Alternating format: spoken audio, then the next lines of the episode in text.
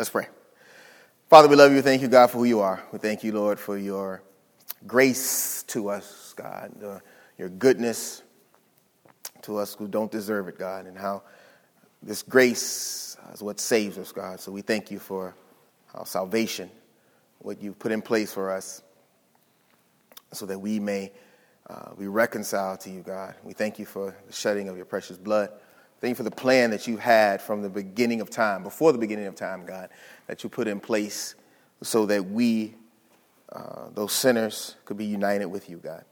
Pray to help us as we study your word today, God, that you would have us to know what it is you want us to know about you, and that you would have us to know what it is you would want us to know about ourselves, God. And I pray that upon the hearing of your word, uh, we will live a life wholly acceptable and pleasing unto you. In Jesus' name we pray. Amen. All right, so we're talking about salvation. We talked about last week um, that uh, we're going to start a series on salvation. Uh, we gave the reasons why last week, so I won't get into all that. But uh, in, in, talking about salvation, what we looked at last week specifically was Paul talked about testing yourselves or, or, or testing your faith. And so the question was, am I in the faith or am I a Christian or am I saved? And so we looked at some of the evidences uh, what it means to be saved, what it means to have salvation, what does it mean to be born again, what does it mean to be a follower of the way, what does it mean to be a follower of Christ. And so we looked at some of the um, scriptures concerning that. And we talked about some of the evidence that we should have. So you remember we looked at Galatians 5, and there were the uh, acts or the actions of the flesh and he said, you know, someone who has the Holy Spirit in them does not follow these actions. But as you get down to verse 20 and 22, we talked about the fruit of the Spirit. And so, the one who is saved, one who is a believer, one who is a follower of the way, instead of following the actions of the flesh, and you can look those up, they follow the fruit of the Spirit. And so there's love and gentleness and uh, kindness and different elements, uh, virtues that are in their lives. Uh, we talked about being obedience to God. Jesus said, If you love me, you will keep my commandments. So, one of the things, as far as a follower of God, is that I obey his commands. So, we looked at that. But I wanted to take some time and actually get into what salvation is. Uh, so, let's get started. I like a quote from uh, our favorite friend, John MacArthur. Uh, quote says, The Christian life is making your practice equal to your position. And I love that. The Christian life is making your practice equal to your position. So your practice has to do with what you do, your lifestyle, your habits, uh, uh, how you walk, how you talk, how you think, how you live. So making your practice match your position. So we know that the Bible talks about uh, uh, being saved and being in Christ and what that means. We went through Ephesians. So our positions, once we are believers, once we are uh, saved and redeemed and justified and being sanctified and going toward glorification, our position is already in Christ. Paul says in Ephesians that we're sitting on the right hand of Jesus in heaven, in heavenly places. And so the Christian walk is, according to John, the quote he said was making our practice equal to our position. And so when you think about it that way, am I living where I'm sitting? Because the scripture says that as a, a believer, I am sitting next to Jesus in heaven, in heavenly places right now. So the question is, am I living like I'm sitting there? I think about it in church when I was little, uh, uh, really little, I would say, not too little. But there's a difference between I was sitting beside my mom in church versus when I was sitting not with my mom in church. Because I was sitting with her, there was a certain way I was acting and sitting. Sometimes when I wouldn't sit with her, I was with my cousins or some of my boys might be some talking going on, might be some extra laughing going on, might get called out from the pastor from the pulpit. Those things may or may not have happened. Uh, but when I'm sitting with my mom and my pops, it wasn't like that. My actions matched who I was sitting beside. And so when Paul says in Ephesians that we are sitting in heavenly places with Jesus Christ, the question is, am my lifestyle reflecting that? So because of that, the salvation, uh, um, I wanted to, to really get into what it means to be saved, what were the elements of salvation. So we're going to spend some time doing that. Um, there's a song I want everybody to learn. It's an easy song. You may know it. It goes like this No, you can't get to heaven without salvation. S A L V A T I O N. No, you can't get to heaven without S A L V A T I O N. So, what's supposed to happen is we sing the part together, no, you can't get to heaven without, then everyone screams, salvation. And then we spell it, S A L V A T I O N. Then goes, no, you can't get to heaven without S A L V A T I O N. And then there's some other verses that, but we'll, we'll get into that later. Um, looking at salvation, there are a, couple of words that people who study the Bible and really dig down deep in the Bible use to explain what we're going to do. Uh, one of the words is called um, soteriology. Soteriology. So you know what ology, what does ology mean at the end of the word? The study of. So biology is a study of life. Bio is life. So biology, study of life. Um, psychology, the study of the psychic. So it's a mind and stuff like that. Zoology is the study of animals. And so physiology, yes. So uh, uh, soteriology is the study of soter. And soter is a word that means savior. And so the, the, they use the term soteriology to represent the study of salvation. And you cannot study salvation without studying the Savior. And so that's how that word uh, comes across. And so we look at salvation. The cool thing about salvation, I don't want to reduce it by saying it's cool, but the, the, the remarkable thing about salvation, what it actually is. So we have us, humans, people. We have a, a certain condition, uh, thanks to our great, great, great, great, great, great grandfather Adam. Okay, so the Bible talks about in Romans uh, uh, uh, how that, in chapter 5, how that Adam sinned. And once Adam sinned, sin and death was put on everybody. Okay, he was kind of like, I don't want to say grandfather, but he was, he was kind of like they use a term called the uh, covenantal representative of the human race. So he kind of represented us. And so once he disobeyed God, the Bible says there's sin into the world, according to Romans chapter 5. Um, and so we have that condition on us thanks to Adam, but we also have that condition on us based on our own choices. We sin. You know, when I lie, when I cheat, or when I steal, I can't blame Adam for it. I can blame Adam for the condition, but I still have a choice when I make decisions. And so, as humans, we have this fallen human condition that we have, and the, the thing about it is, here I am in this state. Adam sinned, he brought in sin and death for the whole world. Olu sins, Olu makes choices and decisions that are opposite of God. Therefore, Olu is a sinner. Romans 3.23, for all have sinned and fall short of God. So because of that, that's where I am. On this side of the spectrum, though, is God. And the Bible tells us that God is holy. So holy means absent from sin. And so we have us humans in our human condition, fallen state, and we, we use the term fallen to kind of represent, we say that Adam fell. That's a, that's a, when you hear someone say we're in a fallen state, you kind of use that term that Adam fell. Uh, God made everything perfect, so Adam was with God. The Bible talked about how God walked and Adam walked together in the cool of the day. Uh, but then sin entered the world. Adam made a decision and it kind of fallen. That's the term we hear. Because of that, we are in this fallen human condition that is in hostile separation from God. And that's important to understand that it is a separation of God and the fact that God is holy, in him there is no sin. I am not holy, so there's a separation. But it's not just that. We talked about in Romans 1:18, for the wrath of God is revealed from heaven unto all ungodliness and unrighteousness of men. And so not only is it just a separation, but it's a hostile separation. You heard the term alienation means to alienate. It's separated, but there's some hostile separation there because of that. Okay, so I am going against God every day with my choices, with my actions. And so we have that situation there. Because Adam fell, he was kicked out of the garden, he was sentenced to both spiritual and physical death, and that curse came upon all of mankind itself. And so now death and sin are unavoidable because of the condition I'm in. But thanks be to God and what Christ did and the work of Christ and the work of salvation did a lot of things. And we're going to spend some time getting into the deep details what it is. But at a high level, we can say that it, this condition that I in, it reversed this condition or provided for its reversal uh, by Christ's life, his death, and his resurrection from the dead.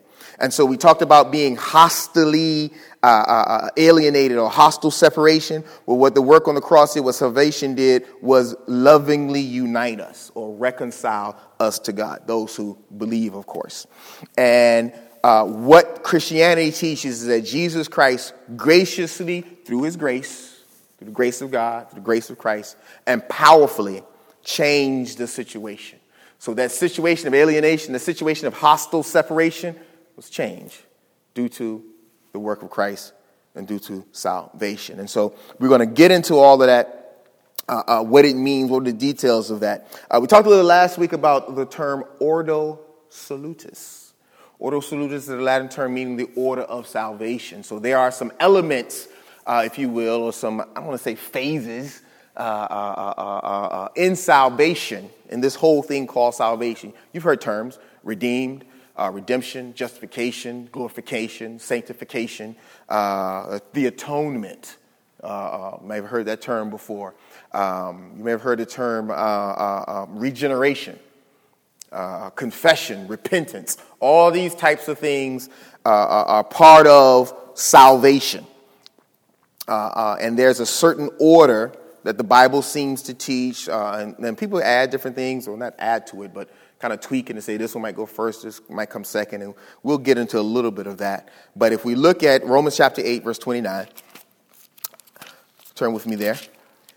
Uh, we're going to use probably Romans as kind of the home base for this uh, series on salvation. Uh, and, you know, I tried to be unbiased in picking Romans, so I ran it past Minister uh, Paria, and he said, Yeah, that'll be a good one. So it's not just because I love Romans, it's my favorite book of the entire Bible. Just want to let everybody know that. So, Romans chapter 8, starting at verse uh, 29 and 30, this is Paul's order of salvation. Some people may call it, or Paul's, or the Pauline Ordo Salutis, order of salvation. Uh, Romans 8, 29. Uh, let's start with let's start with 28. And we know that all things, and we know that in all things God works for the good of those who love him, who have been called according to his purpose. And then we get to 29. For those God foreknew,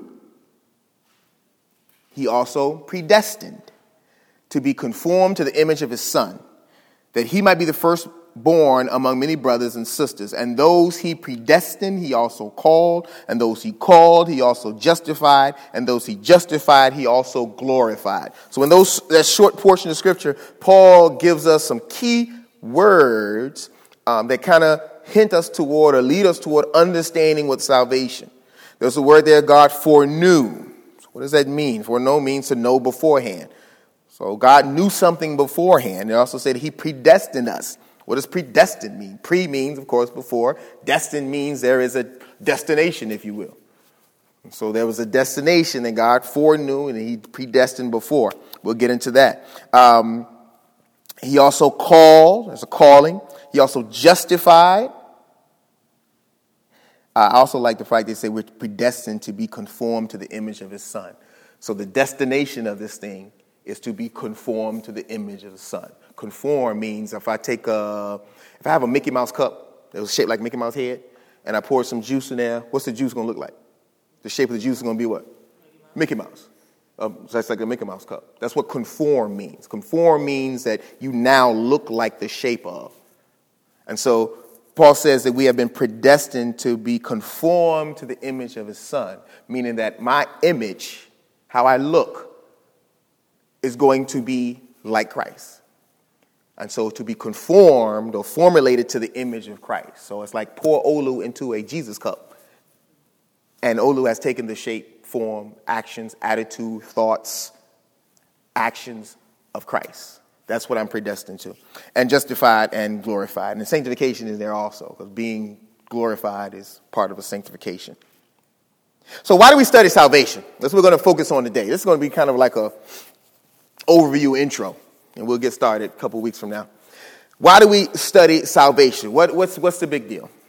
So, there are three reasons why uh, I thought we should be studying salvation. The first one has to do with the responsibility to ourselves There's a responsibility for ourselves to study salvation.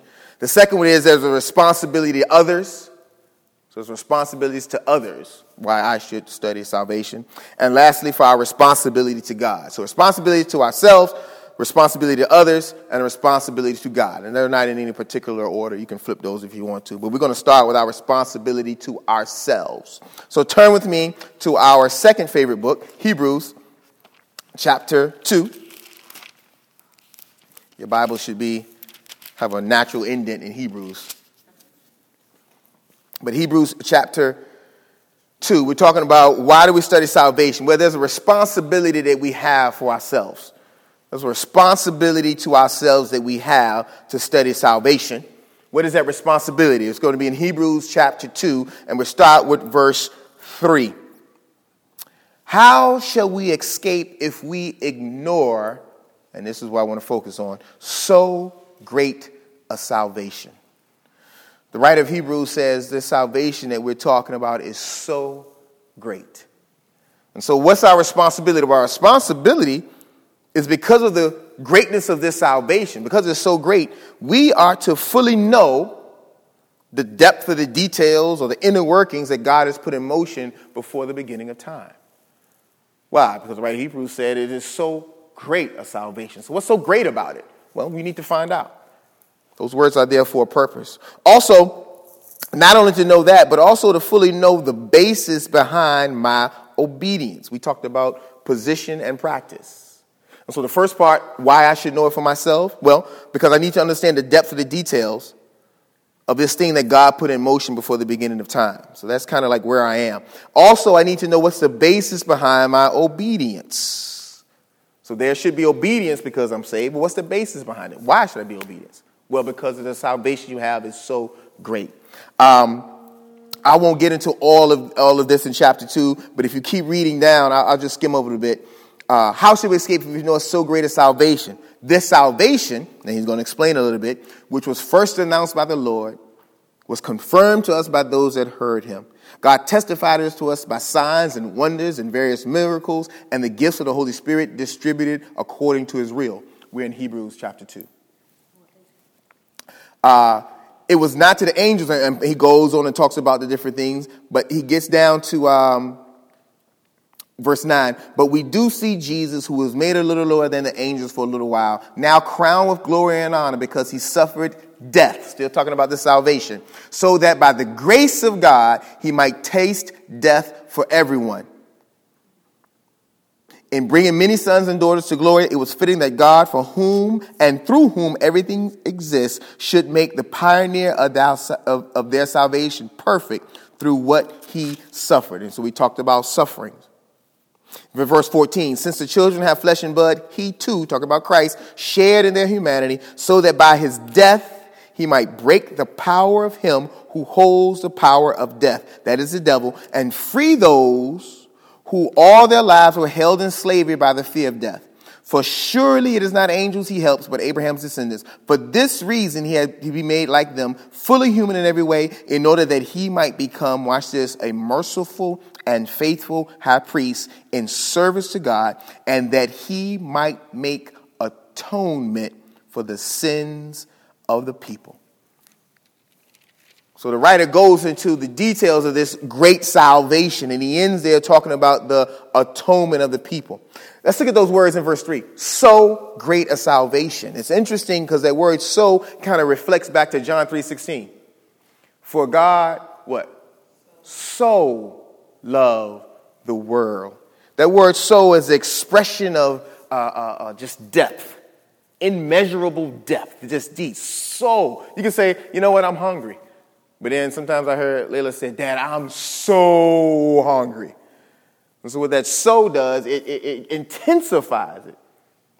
And so Paul said, uh, uh, the writer of Hebrews, sorry, said, uh, uh so great a salvation. So not just great, but so great. And the term, the term great there has to do with it is divine, it is free salvation, it is full, it is sufficient, it's universal, and it's everlasting.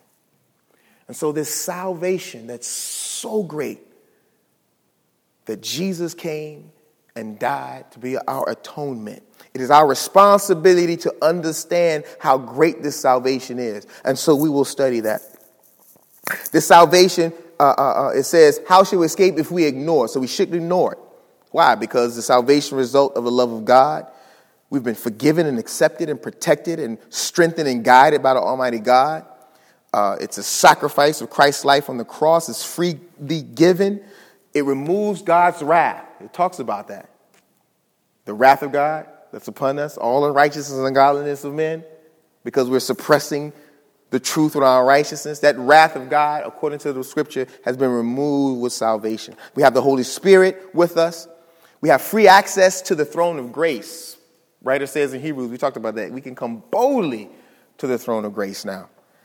And we have access to all of God's promises. So this salvation is so great. What I want us to understand is it's more than just a long time ago, somebody said some words, I walked to the front of the church, or I sat down with my mom or my daddy, and I said some words, or I repeated a prayer, and bam, I'm saved.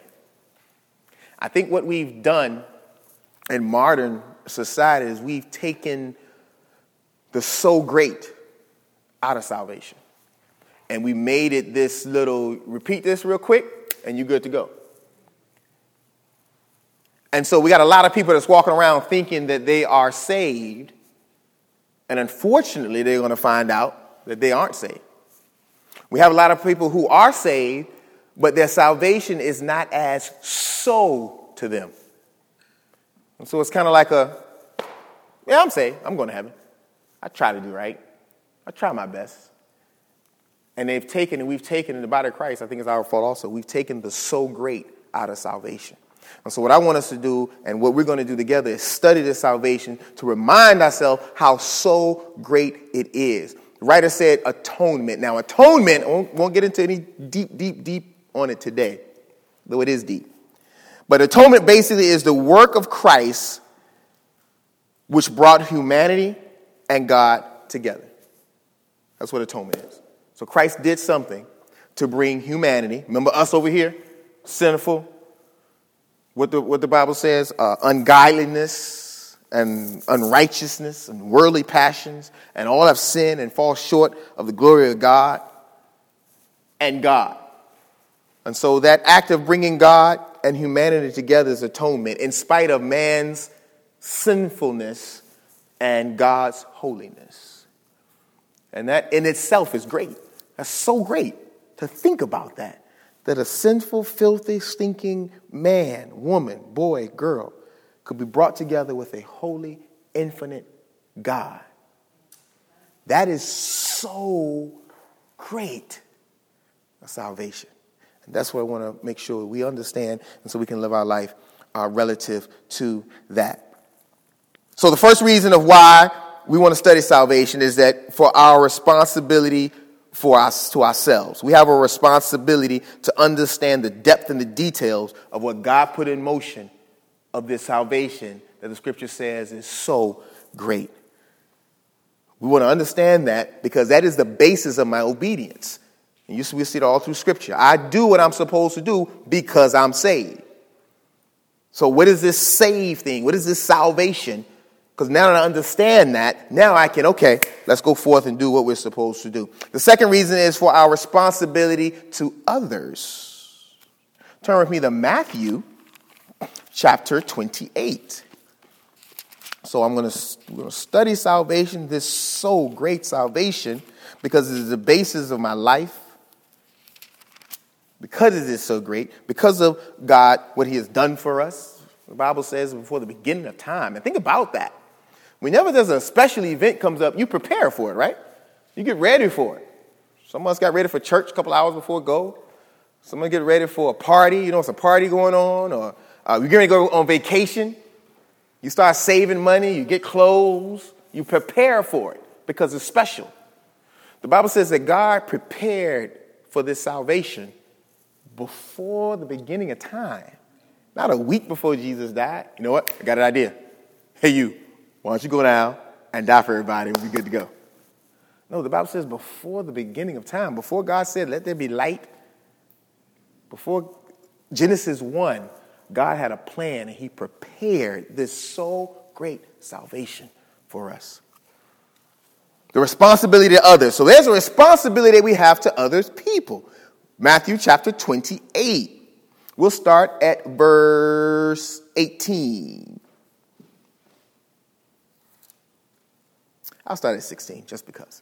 Then the 11 disciples went to Galilee. We know there's 11 disciples at this time because we're at the end of Matthew. That means that Jesus already dead, then he rose again. Judas already decided he was done with it, and he's gone. So now we have 11. And 11 disciples went to Galilee to the mountain where Jesus had told them to go. When they saw him, Jesus, they worshiped him, but some doubted. Then Jesus came to them and said, All authority in heaven and on earth has been given to me. Therefore, go and make disciples in all uh, uh, go and make disciples of all nations, baptizing them in the name of the Father and of the Son and of the Holy Spirit, and teaching them to obey everything I've commanded you. And surely I am with you always to the very end of the age. This portion of scripture is constantly uh, referred to as the Great Commission. The Great Commission. So, what is a commission? A commission is a formally, a formal written mandate Okay, a mandate is something. You will do this. Go do it. A, a, a, a decree. Hear ye, hear ye. The king says, blah, blah, blah, blah, blah. It's a decree granting power or an obligation or responsibility to do something. So it's a command to act. It's authorization to perform.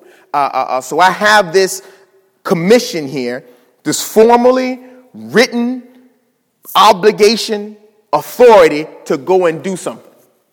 Okay? So, in order for to have this authorization to do something, there must be some authority behind it. So, what is the authority behind this commission? Well, we see it in verse 18. Then uh, uh, Jesus came to them and said, All authority in heaven and on earth has been given to me. So Jesus Christ has the authority. Where did he get the authority from? He got it from God the Father. So this authority from God the Father has taken this authority and given it to Jesus Christ. And so all the authority that's necessary has been given there. So this authority is there to do what? So now with the authority, what is the command or what is the mandate or what is the responsibility that we are to do? Jesus said, after he said, I got all the authority, Therefore, based on that, go and make disciples of all nations, baptizing them in the name of the Father, the Son, and the Holy Spirit, teaching them to observe all, obey all things I have commanded you, and lo, I am with you always, even to the end of the world. And so the authority is wrapped up in Christ. What is the command? The command is disciple. Now, it's interesting when you look at this in the original language because in our Bibles we say go and make disciples in all nations, blah, blah, blah, blah. And a lot of time we put the emphasis on go and we say, go and do what? We'll make disciples, baptize, and teaching. But when you look at the original language, the emphasis is more on not the go part, but on the disciple part. As a matter of fact, in the original grammar, there's no noun there. There is no make disciples. It's just disciple. And it's like disciples written in all caps with an exclamation mark on it, called an imperative verb. That means it's imperative, it's command, go do this. And so basically, what Jesus said, I got all authority, and based on that I have all authority, disciple. So it didn't say make disciples, it's disciple. So that imperative uh, verb tells us what to do. So it's not an outcome. For instance, if I say go build a house, I'm supposed to do what? Build, and the outcome is a house. If I say uh, go hit that ball, I'm supposed to hit, and what am I hitting? The ball. So you have kind of that verb uh, subject play there, noun there. There is no noun in this text. And so instead of, it's not an outcome, disciples, it's the actual process. Jesus is saying, disciple. Disciple. And so it's a process there, not a make disciple, but disciple. And disciple, how do I do that, Jesus? Well, he gave us three words there go, baptize, and teaching. And so when we look at it, the Bible, Jesus said, I got authority, disciple. How do we disciple? Go, baptize, and teach. And so when we look at that word go there, that word is basically you must go. And it, you look at the original, it's as you are going. And so, what basically what Jesus is saying is not necessarily I need to get on a plane and go to Africa and witness to people. Yes, we should do that because all people need to know the gospel. It's not saying, you know, I need to go uh, get on a boat and go to China and start witnessing to people. Yes, you should. But the word here is as you are going. That means that as I am doing what I normally do. So for Miguel, what do you normally do? You get up in the morning and you go to school. And you go to class and you walk down the halls and you see teachers and you see other students. The Bible says that as you are going, disciple. That's what the command is. Jaden gets up, does his work, goes to the basketball field, goes to the school, practices with his teammates. While you are doing that, as you are going, Christ said, Because I have authority, I am commanding you to disciple while you are going. And work and school and whatever else we do, that's what it means. So while you are going, you must disciple. Baptizing. Well, baptizing there has to do with a commitment it's a firm commitment that I'm followers of Christ. When you log through the scripture, that's what baptism is. It's that firm commitment I'm following Christ. And it was done initially by public affirmation of their faith in Jesus. And so, disciple. How do I disciple? Well, first of all, while I'm going, while I'm doing what I normally do, I am discipling. Part of that is also impairing or, or, or putting on others, leading them to a commitment to Christ a public affirmation. Yes, I affirm I'm a follower of Christ. And I'm not just saying that words, I'm saying it in my actions. I'm going to get saved, I'm going to get baptized. That's what it means there. And then teaching. Teaching, of course, we know what teaching is. Teaching is, of course, imparting ideas, learning, teaching what the scripture says. And I like how he just didn't go there. He said, uh, teaching them to obey everything I commanded you. And so, not only that is the teaching part of giving ideas or giving theology, but also living what you are teaching or living what you're being taught. So, it has to do with the modeling of that. That's what it means to disciple. And so, my responsibility to understand this is God told me to disciple while I'm going, to baptize, and to teach. What? This so great salvation. That is the basis for discipling. And so I need to understand what this thing is that I'm supposed to be discipling. And so I need to take time and understand that. I like that last part in the Great Commission teaching them to observe everything I commanded you. And surely I am with you always to the very end of the age. What I like about that is how, do we, how does this commission start? It starts with Jesus saying, I have all the authority. So go and do this. Oh, and by the way, I'm going to be with you. So it's not just I'm out there, I got a disciple. While I'm going, I got a disciple. I'm out here all alone. I got to baptize, okay? I got to get people to confirm their faith. I got to people to affirm uh, uh, followers of Christ. I got to teach. Jesus said, You're not out there by yourself. I am with you always. And remember, I have all the authority. I got it all. And so I now can go in power and in faith with the backing from the authority from the supreme ruler of all the world. Now I can go and disciple. I can go and disciple. So that's why I need to understand what this salvation is. This so great a salvation because I have a responsibility to disciple as I am going. By the way, this isn't just written to pastors or preachers Jesus was talking to his followers, his disciples.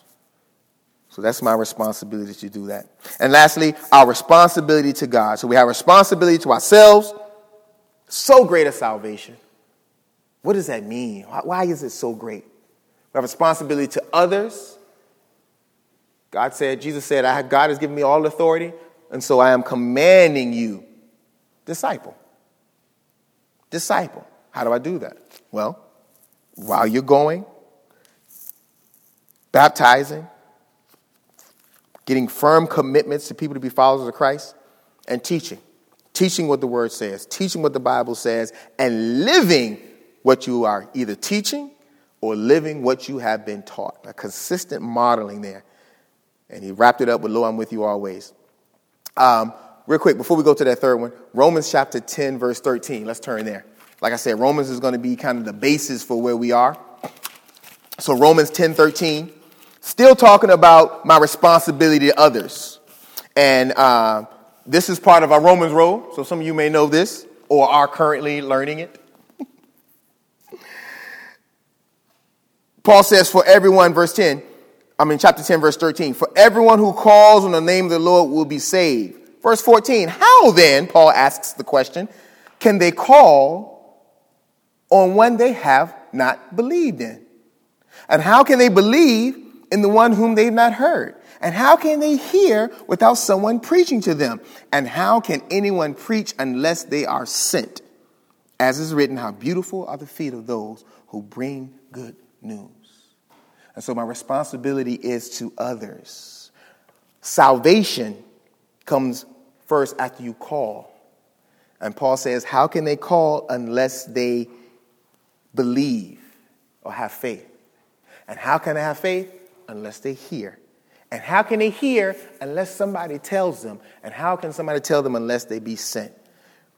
So we have been sent. We have the Great Commission. We have the authority. We have that paper, that mandate that says, Go and disciples. And so, because I go and preach what salvation is, what the Word of God says, then people who are unsaved can hear it. And upon hearing, they can have faith and believe. And upon believing, they will call upon the name of the Lord and they shall be saved. So it's my responsibility to do that. Okay, so finally, our responsibility is to God. Turn with me to our first favorite book, Ephesians chapter 4. Our responsibility to God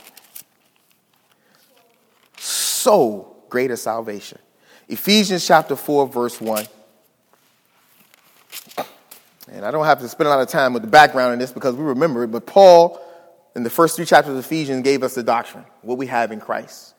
And in chapter 3, he talked about, I'm sorry, in chapter 2, for by grace are you saved through faith, not even works. It is a gift of God through Jesus Christ our Lord. And so in Ephesians chapter 4, Paul uh, uh, goes and he says, okay, based on all that, as prisoner for the Lord, then, or therefore, your Bibles may say, I urge you to live a life worthy of the calling you have received.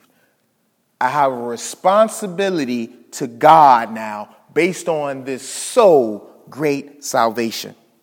My responsibility is to live a life worthy of the calling you have received, or walk worthy of the calling. The walk that has to do with our daily conduct, my behavior, my habits, my lifestyle. So, what I do every day, my habits that I have, my lifestyle, my walk should be worthy of the calling. What does worthy mean? We talked about that. That word literally means uh, um, to bring up the other part of the scale. That's what it means. And we talked about that. Uh, help me out, Jaden. Get some books here, real quick. Take them books and notes. And so what happens is we have on one part of the scale, pretend I'm a scale. Put a book on my hand.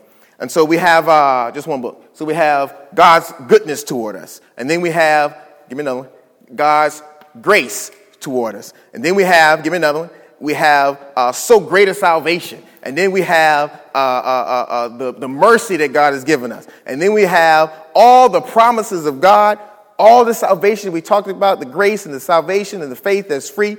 So Paul says, because of all this we have, we should walk worthy. Worthy means that I need to balance out the scale. So if this side is everything that God has done for me, this oh so great salvation, and this side is how I walk or how I live or my lifestyle, the word worthy means let my life balance out to the calling. And so my walk, my lifestyle, thank you, sir. My walk or my lifestyle should be worthy, mean it should balance out the scale of all that God has done for me. It should weigh as much of, weigh as much as. And so my responsibility to God is to walk, to live worthy of the calling that I have. And what do we mean by that, Paul? Verse 2 Be completely humble and gentle, be patient bearing with one another in love. Make every effort to keep the unity of the Spirit through the bond of peace. because of this so great salvation, my responsibility to God is to live a life worthy. Live a life that's heavy so that when I balance it out with all that God, God has done for me, there's a good balance there. And so I should live in humility. That means hold myself in the right perspective with God. So Paul says uh, uh, in Philippians that I should live a life that's humble, a humble life. I should be in the right perspective of God. In gentleness, that means that my accomplishments should be in the right perspective with God. Patience means that my rights of comfort and ease should be in the right perspective with God. And then tolerance. That's holding my emotions in the right perspective with God. So, myself in the right perspective, my accomplishment in the right perspective, my right for comfort and ease in the right perspective, and my emotions in the right perspective. Paul said, Walk worthy of the calling that you have because the salvation is so great. So, that's what we're going to be looking at the next uh, uh, few weeks. Our responsibility to ourselves, because the salvation is so great. Responsibility to others. We have been commissioned by he who has all authority. Not only commissioned by him to do this, but he promised us that he will be with us as we do it. And so go disciple. And then finally, we have responsibility to God to walk or live a life worthy of this great, so great salvation that we have. And so as we uh, leave today, let's look for opportunities this week to do each one of these things. Look for opportunities this week to disciple. Look for opportunities this week to live a life and walk and make those decisions that are worthy. So as a decision comes up, should I do that or should I do this? Take your scale out. Put on the one side all that the Bible says God has done for us.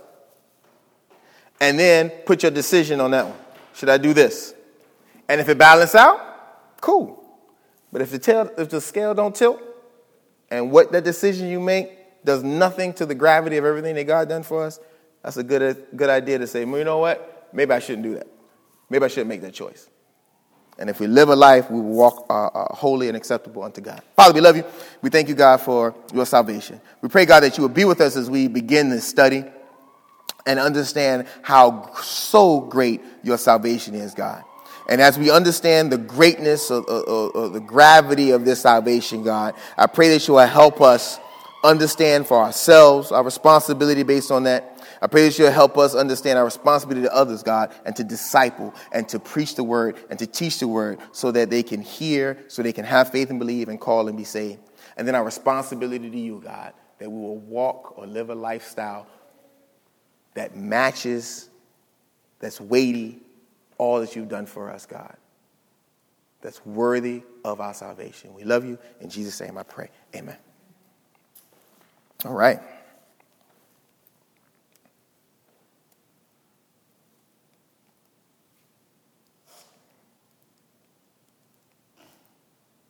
Any